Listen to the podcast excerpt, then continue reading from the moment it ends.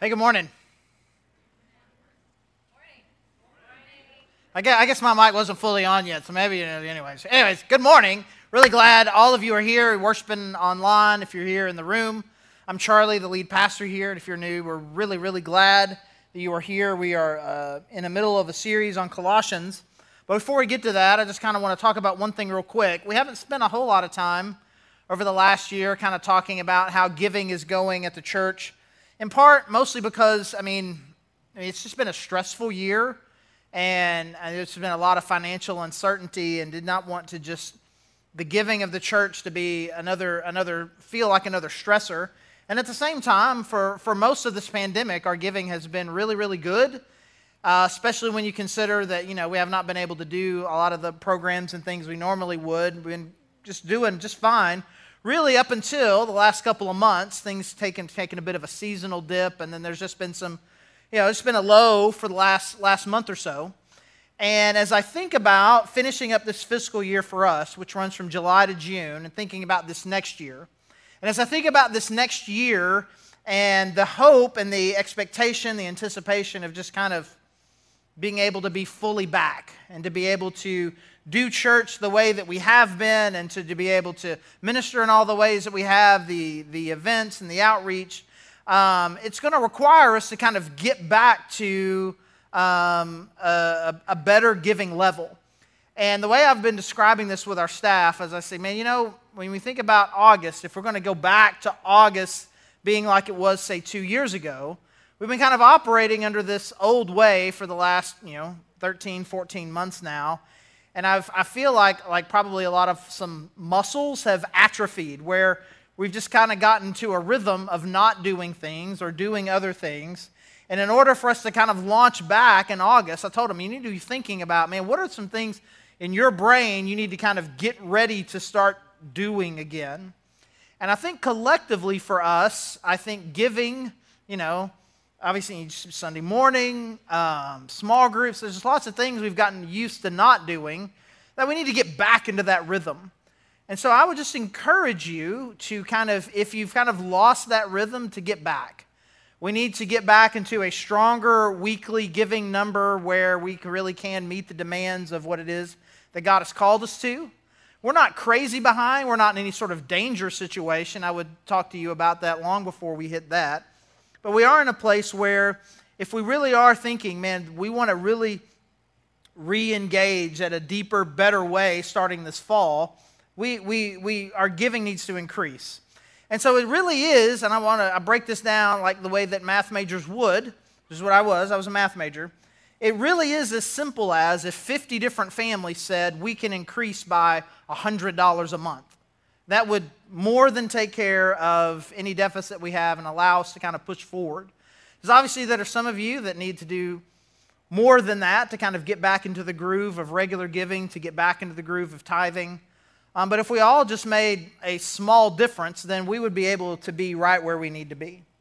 And so I just encourage you, and just uh, as you pray, talk with your families about what you can do to kind of help us with this deficit um, over, the, over the next couple of months, and then moving forward um, uh, as we launch into a new year, what, what, what you can do to increase, to solidify your giving, and allow us to continue to do the awesome things God called us to, to minister to each other, uh, to reach out to the people who don't have a church home, who are disconnected from God in our community, the hurting and the needy in our community, and ultimately to send missionaries all over the U.S. and the world, which is what God has given us the uh, privilege to do, and invite you to continue to be a part of that. If you are new, we are not obsessed with giving. We don't talk about a lot um, as far as kind of how our church is doing, but it is important for us as a family to make sure that we're all on the same page, kind of how and how we're doing. So, to make the awkward transition, like I said, we're in Colossians. And we're in a passage and at the end of Colossians chapter 2. And, and basically, what he's talking about is, is, is, really just kind of building on everything else we've talked about. And if you've been around for a while, you've probably, especially if you've ever been here on like a holiday Sunday or a Sunday where it's snowing outside, where I make a joke about, hey, if you were here today, you get double points And the joke of that is, is the idea that somehow God is up there keeping an attendance notebook. And every time that you come to church, you get a point. And he's like there, oh, you were here today, you get a point. And then, like, if it's snowing outside, God's like, man, that was really impressive. You came to church today. Today, you get two points. And we make a joke about that. And some of you may be hearing me say this, like, dude, I didn't know that was a joke. Like, I thought that was like real. I thought somebody really was. I thought maybe you were keeping. I'm not keeping a notebook. I have no uh, point system. And the next one, by the way, if you're, if you're wondering, the 4th of July is on a Sunday uh, this summer. So if you're looking to get an extra point, that's your, that's your opportunity, July 4th. Um, so we make this joke, right? Ha ha ha, that somehow that God is monitoring our church attendance and giving us points. And it's not just that, it's all the good things you do. Every time you do something good, you get a point. Every time you do something bad, you lose a point. And God's got some spreadsheet out there that is your life. And we make a joke about it on snowy Sundays or torrential rainpour, or, you know, he said it's the day after Christmas or whatever. And we all know that's a joke, right? Right, right? You don't really think that God is up there keeping score, do you? The reality of it is that we do. Whether or not we would say it in such a blatant way as double point Sunday, I think we know that aspects of that are certainly a joke. I don't certainly think that God's got that level of a notebook or that I have the authority on a random Sunday to give two points because it snowed. But I think we do. We, we, we view a relationship with God very often as a, a, a, a tallying of points. That if we are more good than we are bad, then God is good with us. Or maybe not just 51%, but there is some percentage of which I need to be a good person in order to please and satisfy God. And that's what life is. Life is, life with God is figuring out the rules, what God wants from me, doing all the right things, avoiding all the wrong things, and that allows me to have a good relationship with God. And it is that idea that Paul is speaking against here in the end of Colossians chapter 2. In Colossians chapter 2, starting in verse 16, we're going to see this word, it kind of starts off, kind of this phrase, verse 16, he says, Therefore, do not let anyone judge you by what you eat or drink. We'll stop right there, because anytime you see a passage that starts with this word, therefore, it's important for you to kind of, you know, just, you know, just kind of know what's going on there. So basically, that therefore he's about to make a conclusion. You know, don't let anybody judge you. We'll talk about this. Therefore, everything I've said before, I've been kind of building to this moment. All of this is true. And because this is true, therefore, this. What Paul's been talking about up until this point, two weeks ago, if you were here, talking about how Jesus is God. Jesus is supreme. He is the creator and sustainer of the entire universe. That he is not some small Jesus. He's not just a prophet. He's not just a teacher. He's not just a good man. He is the God of the universe who created and sustains the universe um, himself. That's who Jesus is. He's way bigger than we think he is. And then last week, Mark was here and he talked about that there's this great mystery. And the great mystery is that this Jesus, the creator and the sustainer of the universe, he can live in you. Just that idea Christ in you, that the sustainer and creator of the universe, his presence and his power can live in me. So, what he's been talking about for us the last couple of weeks, for him, just a few verses, right? He's just been saying, like, listen, Jesus is crazy big. He is the God of the universe, and the power and the presence of that God of the universe can live in you verse 16. Therefore, do not let anyone judge you by what you eat or drink or with regard to a religious festival, a new moon celebration, or a Sabbath day. These are a shadow of the things that were to come. The reality, however, is found in Christ. If Jesus lives in you and the power of Jesus is in you, it doesn't make any sense to make a big deal about what you eat, what you drink, whether or not you follow these particular religious rules, if you, if you, if you worship on the Sabbath in this way or that way, or if you follow these festivals. That doesn't make any sense. Jesus lives in you. Why would you think that religious rules are going to be the difference between whether or not you have a good relationship with God or not, when in fact the God of the universe lives inside of you and his presence is in you. It doesn't make any sense. You, if Jesus is in you, these rules, they don't make any sense. Verse 18 Do not let anyone who delights in false humility and the worship of angels disqualify you. Such a person also goes into great detail about what they have seen. They are puffed up with idle notions by their unspiritual mind. Well, hear what Paul's doing. He's obviously talking about some, he's, it's not random. You know, don't let anybody who thinks that they've seen visions and talked to angels, don't let anybody like that. He's not talking about anybody. In our world, right, this would be called subtweeting somebody, right? He's got someone very, you know, just any random person don't let them say that. Like, so there's obviously someone around them who has had some great vision where he is now seen and conversed with angels and he's, he knows all these things. And because of all these new things that he knows, he's come to them and say, it is really important that not only that you believe in Jesus, but that you also follow all of these rules and regulations. And you can know that they're the right rules because of this great experience that I've had. This was new back then, but it's not new to us. I mean, there's lots of religions and offshoots of Christianity that have come from just this idea. Uh, Islam was started this way, Mormonism was started this way, where someone has this vision from an angel or something where basically what they're told is hey, Jesus isn't quite as big as you think he is. Jesus is important, but really what's important are these rules and now I have the key, and the key to all of the rules that if you follow these rules this way, if you do this sort of diet, uh, eat these things and not these things, drink these things, not this thing, worship this way, worship this way, and you follow all these regulations, I've finally unlocked for you the key to having a good relationship with God. And Paul's saying, don't listen to people like that. Why should we not listen to people like that? Verse 19. They have lost connection with the head. Now, again, this is a metaphor where Jesus is kind of the head of the body. They've lost connection with the head, from whom the whole body, supported and held together by its ligaments and sinews, grows as God causes it to grow. Since you died with Christ to the elemental spiritual forces of the world, why, as though you still belong to the world, do you submit to its rules? Do not handle, do not taste, do not touch. These rules, which have to do with things that are all destined to perish with use, are based on merely human commands and teachings. Such regulations indeed have an appearance of wisdom with their self imposed worship, their false humility, and their harsh treatment of the body, but they lack any value in restraining sensual indulgence.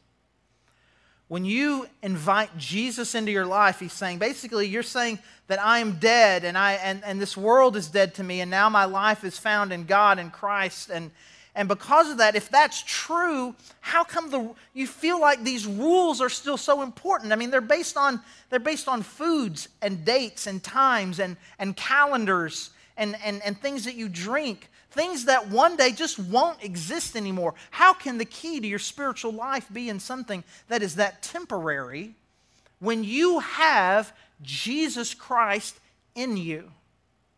And then he closes up and says, I know that this, that this idea, it's, it seems to make sense that following the rules gets you there, but it doesn't. And so he's making this case, and he's making this case in a very detailed sort of way to say that following religious rules and guidelines, man, that's not what's going to save you. Following the rules can't save you. Is basically what he's saying. You've got what you eat, what you drink, where you worship, how you worship, certain days that you're supposed to worship, and other days you're supposed to worship and do this and this way. He's like, that's not what's going to do it. It, it. it can't do it.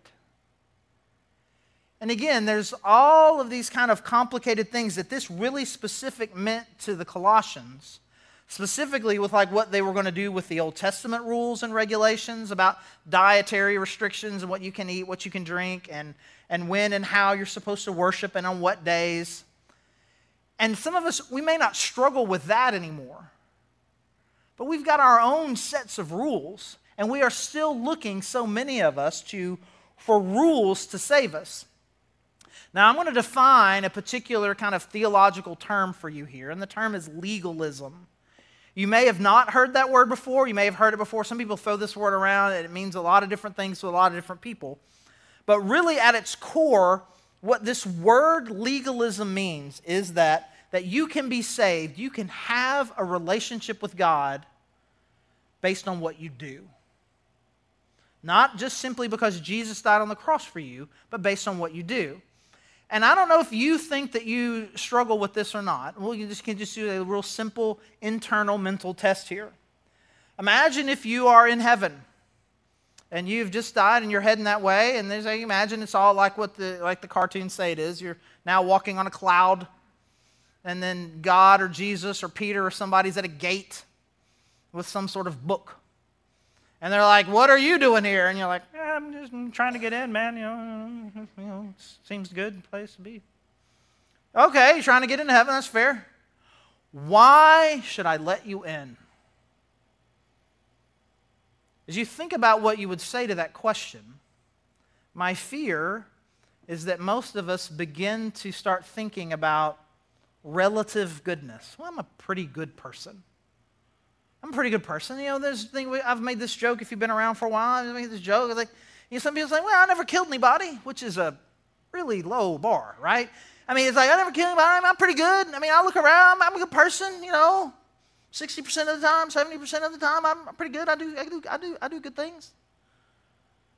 That's where most of us go. We think that, that, that that's just kind of our natural instinct. My relative goodness. As I look around the room, I think, better than them. You let me in. Look over the gate there, like that, that, that guy, I knew that guy, right? And it's like it's we think about our relative goodness. Now, some of you may be more astute theologically. It's like, oh, I know that's not true. I know that I'm supposed to say, because Jesus died on the cross for my sins. May not be completely sure what that means, but I've been to church enough to know that that's what I'm supposed to say. Great, because that's the right answer. Jesus died on the cross for my sins, and I made that personal for me. I accepted and received that. That's the answer. But even still, there are some of us that think that at that point, though, everything changes. I get in for free, but that's when God gets the notebook out. Because in order for me to have a good relationship with God after that point, that requires following all his rules. Which what we'll call, and this is a made up term, this is not, a, not going to find this in any theology books or anything. This is my own thing. We're just going to call that retroactive legalism or, or layaway legalism or rent to own legalism, right? It's free at first. Hey, come in here, brand new TV, zero money down. Hey, it's a free TV. That TV ain't free. Hey, just come in, just believe in Jesus. It's completely free. It's all by grace. Jesus died for you, no requirements. And then and then and you take it home. He's like there's a lot of rules. And if you want to keep the tv you're going to have to make payments. And if you want to have a good relationship with god you'd better follow the rules. Because that's what determines a good relationship with god is rules. And we have this in our head. And it typically comes from one of two places an irrational fear of god that if i don't do right that god is just one mistake, maybe two mistakes away from the smite button. He's got a thunderbolt loaded, ready for me. There's a, I want to walk underneath a piano that's held by ropes. It's crazy, like how many TV shows and cartoons created that situation. I've never even once ever seen a piano held by ropes. Man, I'm just not going to the right places, right? Anvil's going to fall on your head, like all these things that are, you know, anyways. Um, like you just think that God is one, I'm one mistake away from being in a really bad way with God. And I need to live a life and afraid of that. That His love and forgiveness and His acceptance of me through Jesus, His sacrifice of His very own Son for me, was more of a transaction. It was really not an act of compassion and love, of, of, wanting, of wanting relationship with me. Because it's very fragile, and I'm scared of messing up. It either comes from that or it comes from the opposite. Maybe it's like thinking a little too much of yourself. This is kind of a, I don't know, I mean, I, I mostly have lived in an American context most of my life. I mean, it's a very American thing to think that anything that's good I can get if I earn it, if I try hard enough, if I work hard enough. Everything, everything, everything I've ever had, everything I've ever had, I earned it. And anything that I want, I can earn. And I think I can be good enough. I, on my own, I'm smart enough, I'm good enough, clever enough that I can do everything right and please God. That's me. I think that I am smart. I think that I'm clever. I think that I'm good. And you just tell me the rules of the game. I don't care what the game is, I will win the game. And a relationship with God is just a very complex moral game that I can win. This is the way my heart drifts. And you may think that this is just some theological discussion that we're having. But I assure you that if you can internalize this in some way, will, you will see God do something incredible inside of you beyond what you've ever experienced. Because what we do is we tend to think that if I do good things, then I can have a good relationship with God. If I, if I do all the right things, then God will be pleased with me. If I do good, then good things happen. And I need to do the good things in order for God to be happy with me, to be pleased with me, for me to have a decent relationship with Him. When in fact, it goes completely the opposite direction. If I have a good, vibrant, healthy relationship with God, then good things naturally flow from that. Then I just want to do the good things. And we act like this is just some crazy, spiritual, obtuse conversation that doesn't really apply. Like it, like, it doesn't make any sense. I don't know how to make sense of that. If you tell me that God, I don't have to follow the rules, what do you mean? Like, that's so weird. Like, we act like it's overly complicated when, in fact, every healthy relationship that you have works just like this. Not every relationship, but every healthy one. Some people are out there doing the dishes, hoping that their wife will like them. I'm going to fold clothes, hoping that my husband will accept me. I'm going to do chores. I'm going to give gifts. And if I give them gifts or I do these chores and I do these things, then hopefully my spouse will appreciate that and love me. And so I do all these things in the hope. I brought you flowers. I, am going to take you out to dinner. I'm going to do all these nice things. And then maybe you'll love me. And if that's where your brain's at, I hate to tell you, that's an unhealthy relationship. A healthy relationship is we love each other, we know each other, we are connected to each other. And because of that, of course, I want to do the dishes. Mm, that's overstated. Of course, I will do the dishes. Right? I do the good things because of the relationship. Because I love you, I want to do good things for you. I don't do good things for you in the hopes that you'll love me. I think instinctively we know that about relationships with one another. But somehow we think the rules change in a relationship with God when He very clearly says something very different than that. No, that it works the same way. Have a healthy, connected relationship with God, and then from that, comes a great desire to do good things for one another. And so, what we have to do is we have to switch. We have to switch our verbs a little bit where you hear a command, and I'm telling you, we're going to keep going in Colossians, and there's going to be plenty of do's and don'ts that Paul's eventually going to get to and you're going to hear them and you're going to think, well, there's one more thing I have to do. I have to do that. I have to do this. I have to do this. The thing with have to, this is always has this thing, I have to do, or what? You have to do it or what? Or what's going to happen? And, and, anyway, so, and so then that kind of exposes really the legalism. God will reject me. And we need to switch from have to to, again, this is a very fine point, but I think it's important I need to. I need to do this. I need to. The creator God of the universe, who created and sustained life and is the smartest, most wise being in the universe, says that this is how I should live my life. I know that the way that I live my life is, has led to a lot of pain. I'm going to choose God's path. I, I, sh- I need to do this. Or maybe I get to do this. I mean, this is a very risky, can we just say, this is a very risky thing to say if we'll just go back to what we talked about 20 minutes ago when I said, hey, giving's down. Would you, would you consider giving? Right? That's like, And then to come back and say, and you know what? Your relationship with God doesn't really matter what you do. Like, that's risky. I got like that's why people like me we don't we don't want to we don't want to say it. We don't want to say it because somehow like if, if all of a sudden if all I have over you is you must do this, and if you do not give, God will be mad. So I encourage everyone right now to go to thegrovechurch.org slash give and and and and and you can hold back the wrath of God, which is inches from your door. Eh, short term, in the short term, that might be motivating. But fear is not a great relational motivator. When the reality of it is, is that's what you get to do. Did you know that? You get to do this. You get to make a declaration to God, which is what he said give me 10% back of what I've given you as a recognition of who I am in your life. And you get to honor God in this way.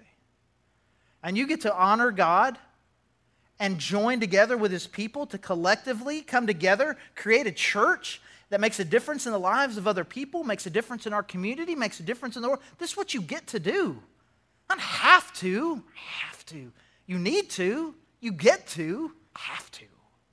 We got, we got to kill that.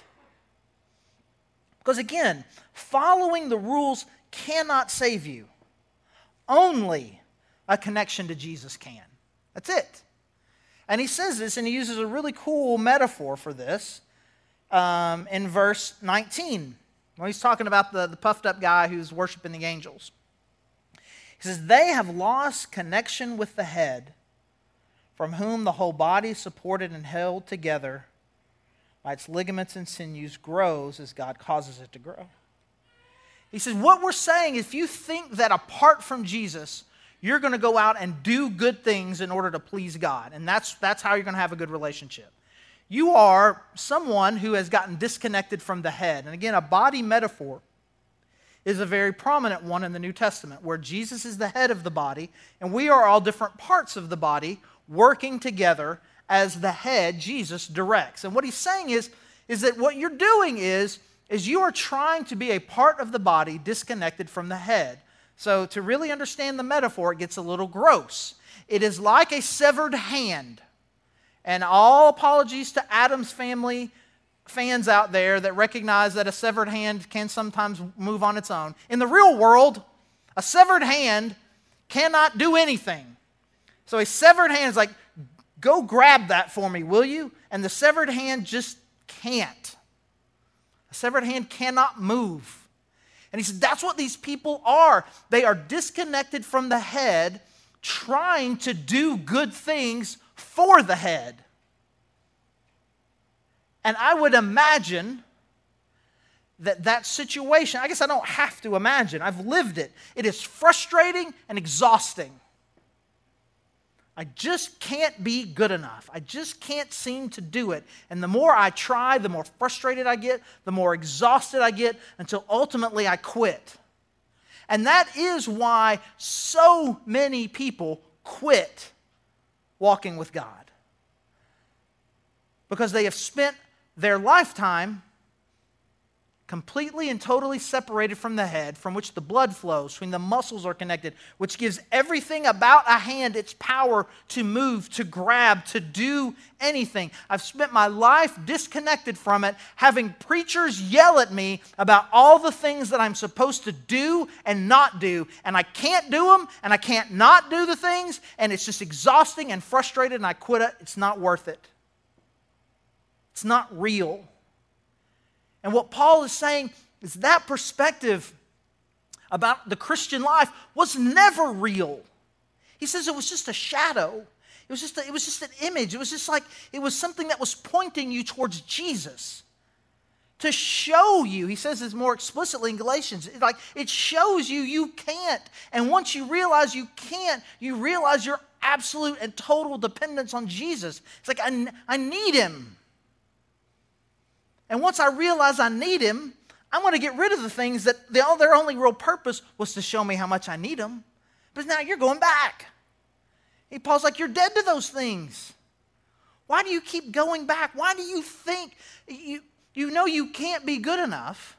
Yet somehow you think you have to follow a certain diet in order for God to be happy. You need to abstain from alcohol, or you, you need to make sure that you give a certain amount. You need to worship at a certain time. You need to do all these things. And that's the way. He's like, that's not the way. It's only a connection to Jesus. That is the only way you can do it. And I think, again, sometimes people like me, I, I begin to think too highly of myself. And what I begin to sound like is a toddler. So you ask, he's like, okay, I'm going to get you some milk, a full jug of milk, a little cup. And the toddler says, I, I, I, I do it myself, right? I, I do it. Like, no, you don't. You don't do it. I don't have enough paper towel for you to do it. There's a two year old version of that, and there's a teenager version of that. I'm just going to live on my own. Like, are you now? And then slowly, like, we've launched a few, a couple, and even they slowly start to figure out. My, my daughter, apparently, she saw a TikTok the other day about someone coming to the realization that they were still on their family's phone plan. And then she sent it to me, ha ha.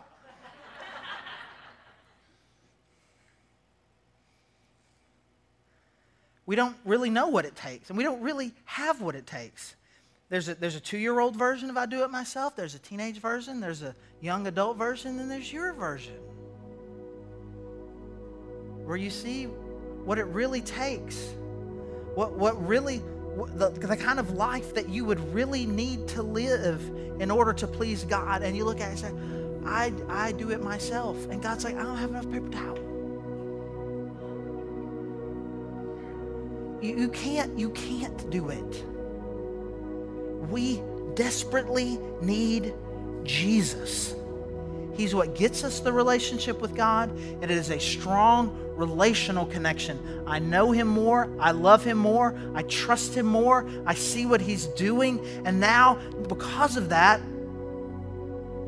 I do the things that I know that I should. And it's interesting the way He ends it. Because there's something about what I say that, is, that a relationship with God is not based on what you do. There's just something about it just doesn't feel right, right? It can't, that can't be it. In part because you've, been, you've, you've experienced the opposite of that your whole Christian life. But Paul understands, verse 23, he says this Such regulations indeed have an appearance of wisdom, with their self imposed worship, their false humility, and their harsh treatment of the body. It makes sense. You, you see somebody and they're following all the rules. They just look good, right? Man, look at you. Look at how good you're doing. You're doing all these good things. God, I, I want to be like that. And, I, I, and when, you're, when you're like that, kind of, you kind of puff yourself up. Yeah, great, how great I am. But they lack any value in restraining sensual indulgence. What I said, it may not feel right. It may not feel right, but it is. It may not feel right, but it is. It's right. Because there is no amount of church attendance that you can have. There is no amount of reading the Bible that you can do. There's no amount of money that you can give. There's no diet that you can have. There's no festivals that you can do. There's no number of Sabbath days that you can have. There's none of that you can do that is going to get rid of the anger and the bitterness and the shame that is in your heart. It's just not designed to do it. It's good for some things. It allows me to feel good about myself sometimes. Allows me to be really critical of you. And I think some of us have convinced ourselves that that's what the Christian life is. I want to feel good about me and I want to judge you. It's good for that. But it is does nothing to kill fear. It does nothing to kill anxiety. It does nothing to, to, to lessen your hatred, your anger, your bitterness, your shame, none of those things. And let's be honest, that's what we need. We need to be healed from the inside out. And so I trust Jesus in this gospel, and I know that He died for me. And then I allow Him in me, this great mystery. The Holy Spirit now lives in me, and He transforms me from the inside out. And now I get to do all the things that God has called me to do. Now I get to live the life He's called me to. Now I get to look at these commands and say, okay, so that's that's that's what's next. Okay, that's how I live. And then and then God in you gives you the power and the connection to be able to do it, not to earn his favor, but as the fruit of a healthy, vital connection with God. And yet, here we all are legalists, convinced that our relationship with God is completely and totally dependent on how good I am on any given day. And like a hand lying by itself on the floor, we are frustrated and exhausted. When the mystery of Christ in you and the work that He will do on you from the inside through that relationship, He will remake you where then you get to be the man, the woman that you've always dreamed and wished you could be. Let's pray.